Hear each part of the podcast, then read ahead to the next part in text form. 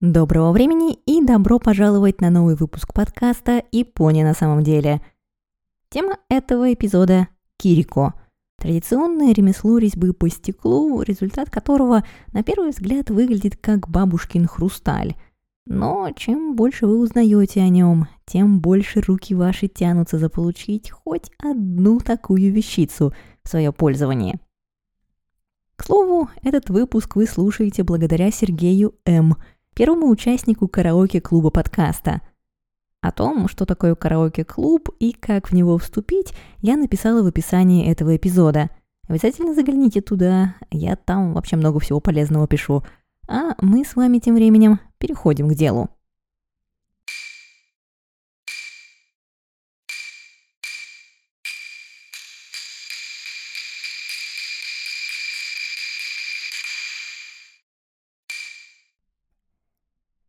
Первое резное стекло попало в Японию еще в глубокой древности. В бывшей столице государства, городе Нара, сокровищнице Сёсоин хранится пиала из резного стекла, которая, как считается, была изготовлена в VI веке в Персии. Из Персии она, скорее всего, попала в Китай, а уже оттуда была доставлена в Японию. Предмет, стенки которого украшает узор шестигранного черепашьего панциря, был крайне редкий и дорогой, и во многом благодаря этому и сохранился до наших дней. В больших же количествах стекло попало в Японию уже только в XVI веке и из Европы. Так, например, иезуит Франциск Ксавье дарил японским феодалам даймё разнообразные предметы из стекла, включая очки. Но эпоха христианского влияния в Японии быстро закончилась – с наступлением в 17 веке периода Эдо и закрытием страны для иностранцев, все западное, включая стекло, попадало в страну лишь через маленький остров у берега Нагасаки. Сюда же, в Нагасаки, из Китая пришло и мастерство изготовления стекла. И в XVIII веке Япония начинает производить собственное стекло, известное как бидоро, искаженное португальское видро. Красота и блеск Бидеру восхищали японцев того времени настолько, что элегантные стеклянные сосуды сравнивали с выдающимися красавицами. А вместе красавицу и стекло мы можем увидеть на знаменитой гравюре Утамару, изображающей куртизанку со стеклянной игрушкой Поппин. Гравюра Утамару, разумеется, не единственная, где мы встречаем стеклянные изделия или целые стекольные лавочки – что говорит ученым о том, что в XVIII – начале XIX века стекло уже свободно продавалось и было более-менее распространено как минимум в крупных городах.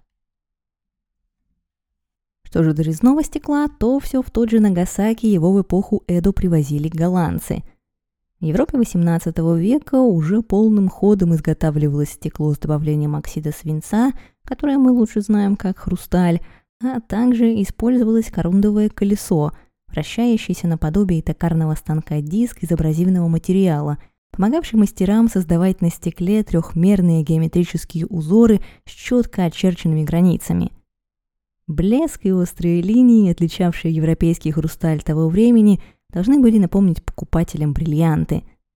И от голландского слова «диамант», то есть «бриллиант», резное стекло в Японии стали называть Гияман. Впрочем, немного времени проходит и до появления родного японского термина «кирико». В 1788 году в книге Ранса Цюбенкан среди других образцов европейской стеклянной посуды публикуется изображение солонки, выполненной из стекла кирико. Разумеется, вскоре нашлись и первые желающие изготовить похожее на завозное европейское стекло в Японии – в городе Эду было начато как производство хрустального стекла, так и с 1834 года создание стекла резного. Эта неожиданно точная дата отправляет нас в стекольную лавку в квартале Оден-Мачев Эдо, где некто Кагая Кюбей стал использовать абразивную пудру для выпиливания на стекле объемных узоров. Кроме этой точной даты, о Кюбее мы, впрочем, знаем крайне мало – Считается, что он был одним из работников стекольной лавки Кагая в квартале Нихонбаси, Затем отправился в Осаку, которая на тот момент была центром производства стекла в Японии, учиться стекольному мастерству. А вернувшись в Эду, неизвестным образом овладел техникой резьбы по стеклу и открыл свой собственный бизнес. Бизнес Кюбея, судя по всему, процветал. Есть даже история о том, что Кирику его производство было в 1853 году отправлено в подарок Перри, и Коммодор его очень высоко оценил. Но никакого подтверждения этому мне найти не удалось. Поэтому куда более реальным доказательством успеха бизнеса стали для меня оставшиеся нам из последующей эпохи Мэйди брошюры с товарами компании. Но до эпохи Мэйди нам еще далеко. Давайте лучше посмотрим, как Кюбей и его последователи изготавливали кирико. Сперва, разумеется, мастеру нужно было получить стеклянный сосуд – для производства хрустального, а точнее свинцово-силикатного стекла в Эду, по примеру Европы, в смесь ингредиентов добавляли оксид свинца. В результате получалось звонкое, прозрачное и переливающееся на свету стекло, которое мы чаще всего именуем хрусталем, а японцы называли намари гарасе. Основное же отличие стекла эпохи Эдо от современного состояло в том, что стеклодувы той поры использовали почти в два раза больше свинца, чем предлагают современные технологии, отчего изделия получались гораздо более хрупкими, но зато буквально радугой переливались на солнце. Когда готовые стеклянные сосуды попадают в руки резчиков, в глаза бросается колоссальные различия в уровне доступных мастерам технологий – в Японии времен Купея корундового колеса еще не было, и первые мастера кирику использовали для работы металлические и деревянные напильники. На стекло наносилась абразивная паста, и мастер осторожно, чтобы не разбить хрупкое изделие, выпиливал на поверхности геометрический узор из пересекающихся линий. Из-за ручной работы края спилов у изготовленного японскими мастерами кирико получались куда более мягкие и покатые, чем у европейского хрусталя. А большие трудозатраты, необходимые для производства всего одной вещицы, ставили Кирико за пределы возможностей простых обывателей. Пройдет немного времени, и потенциал стекла поймут и предприимчивые правители южной провинции Сацума, то есть современной префектуры Кагасима – о самом клане Симадзу и ситуации в нем мы немного поговорили в первой части выпуска Сайго Такамори на самом деле. Но, обрисовывая ситуацию в двух словах, провинция Сацума была так далека от Эдо, что жила своей собственной жизнью. Получала дань с королевства Рюкю и сахар с островов Амами, вопреки запретам вела торговлю с соседними государствами. При этом клан все равно находился в плачевном финансовом положении – но все начинает меняться в 30-х годах XIX века. Как один из шагов по восстановлению финансового благополучия, в 1846 году в Сацума налаживается и производство лекарств. А лекарства нужно хранить в подобающей таре. Соответственно, появляется потребность в стекле. Для его производства в удаленную провинцию из Эду приглашается мастер Симото Камедзиро – и в созданной для него мастерской появляется на свет первое сацумское стекло – бутылочки для лекарств. Вскоре очередные закулисные драмы внутри клана приводят к тому, что во главе Сацума оказывается деятельный и решительный Симадзу Нариакера, который считает, что в имеющихся условиях все чаще появляющихся у берегов кораблей западных держав и опиумной войны в Китае – клану нужно поднимать обороноспособность и общий уровень культурного и промышленного развития. И начинает в Кагасиме масштабный проект по индустриализации. Обычно, говоря о свершениях Нариакеры, принято упоминать его металлургические проекты, мы же в этот раз обратимся к тому, как промышленные амбиции Даймё отразились на производстве изделий из стекла. Во-первых, мастера-нариакеры после многочисленных попыток смогли создать несуществовавшее тогда нигде в Японии красное стекло. Во-вторых, вместо классического для Эду Кирику прозрачного стекла они стали изготавливать другую новинку – стекло двухслойное, так называемое кисегарасу, внутренний слой которого был прозрачным, а внешний – цветным. Такого цветного стекла в Сацумы делали несколько видов, от уникального красного до синего и зеленого. И, в-третьих, разумеется, произведенные стеклодувами изделия шли к мастерам по резьбе.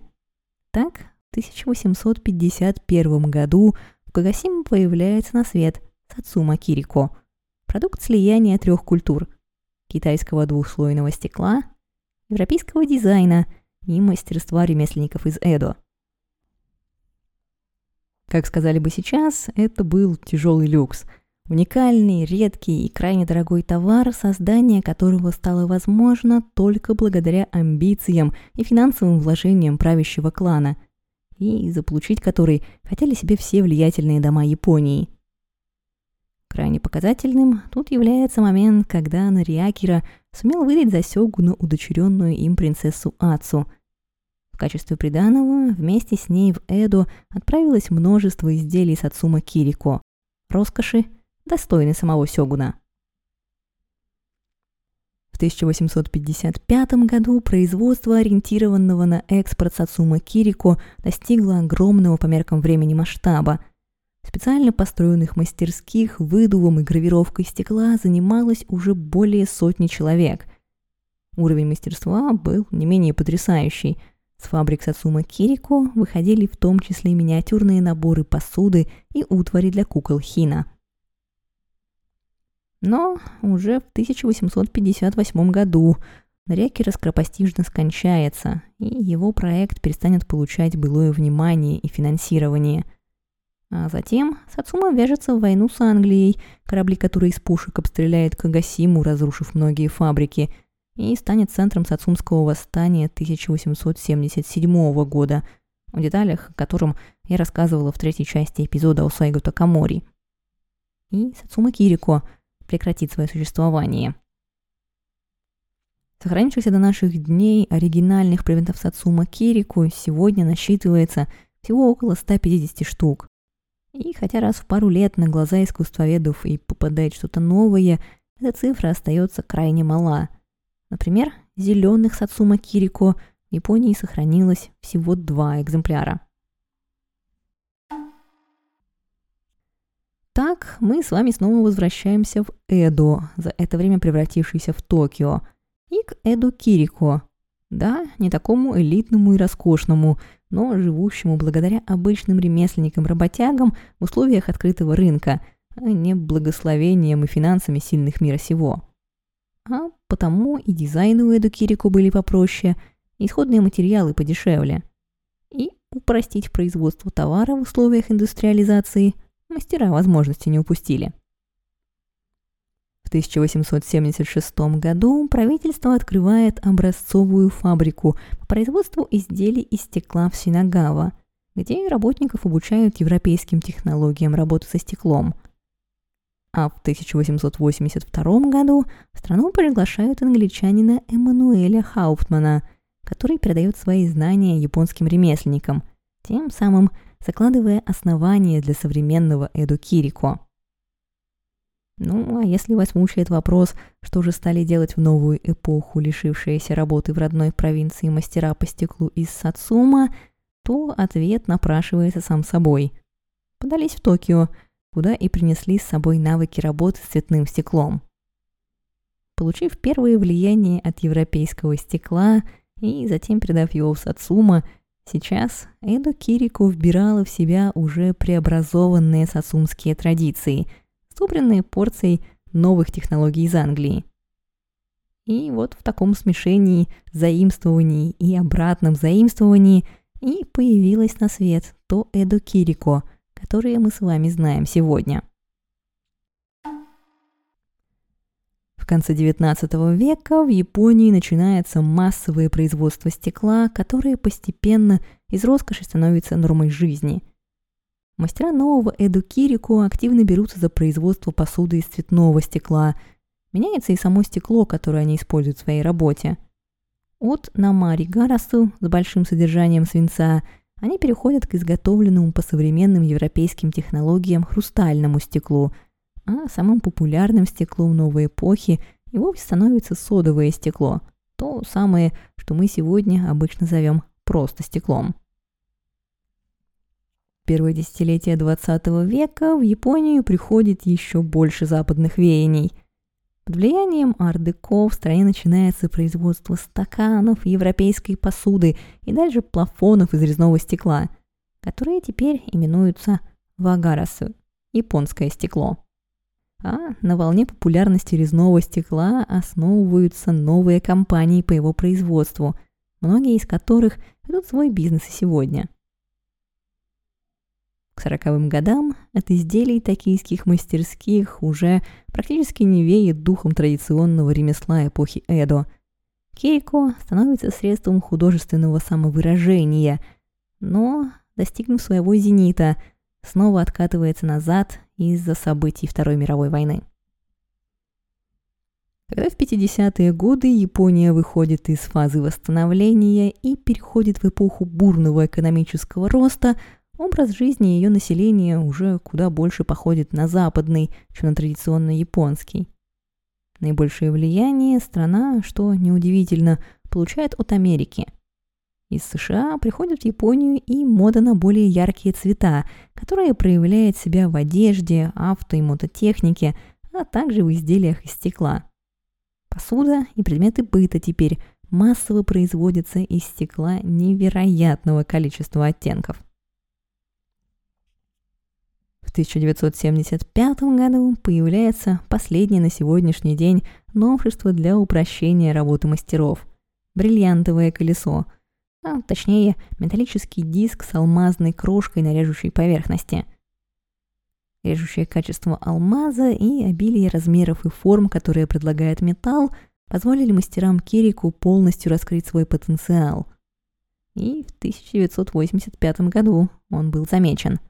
Эду Кирико получила статус традиционного ремесла Токио. В 2002 году его значимость будет признана уже и на государственном уровне – когда Министерство экономики, торговли и промышленности назовет его традиционным ремеслом Японии. Тем временем на другом конце страны, в Кагасима, в 1982 году состоялась небольшая выставка стекла Сацума, вызвавшая интерес общественности к утраченному ремеслу – и в 1985 году реализацию проекта по возрождению Кирико взяли на себя наследники амбиций Симадзу Нариакеры, корпорация Симадзу. Расположив мастерские на их старом месте, неподалеку от бывшей резиденции главы клана, исследователи и мастера-стекольщики вместе взялись за проект по воспроизведению старинных дизайнов и технологий. Используя те немногие сохранившиеся образцы Сацума Кирико и исторические документы, они сперва смогли произвести знаменитое сацумское красное стекло, а затем воспроизвели на нем первые дизайны.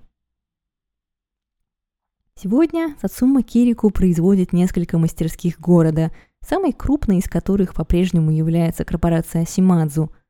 От воспроизведения старых дизайнов мастера постепенно перешли к созданию новых – которые, тем не менее, несут в себе дух Сацума Кирико.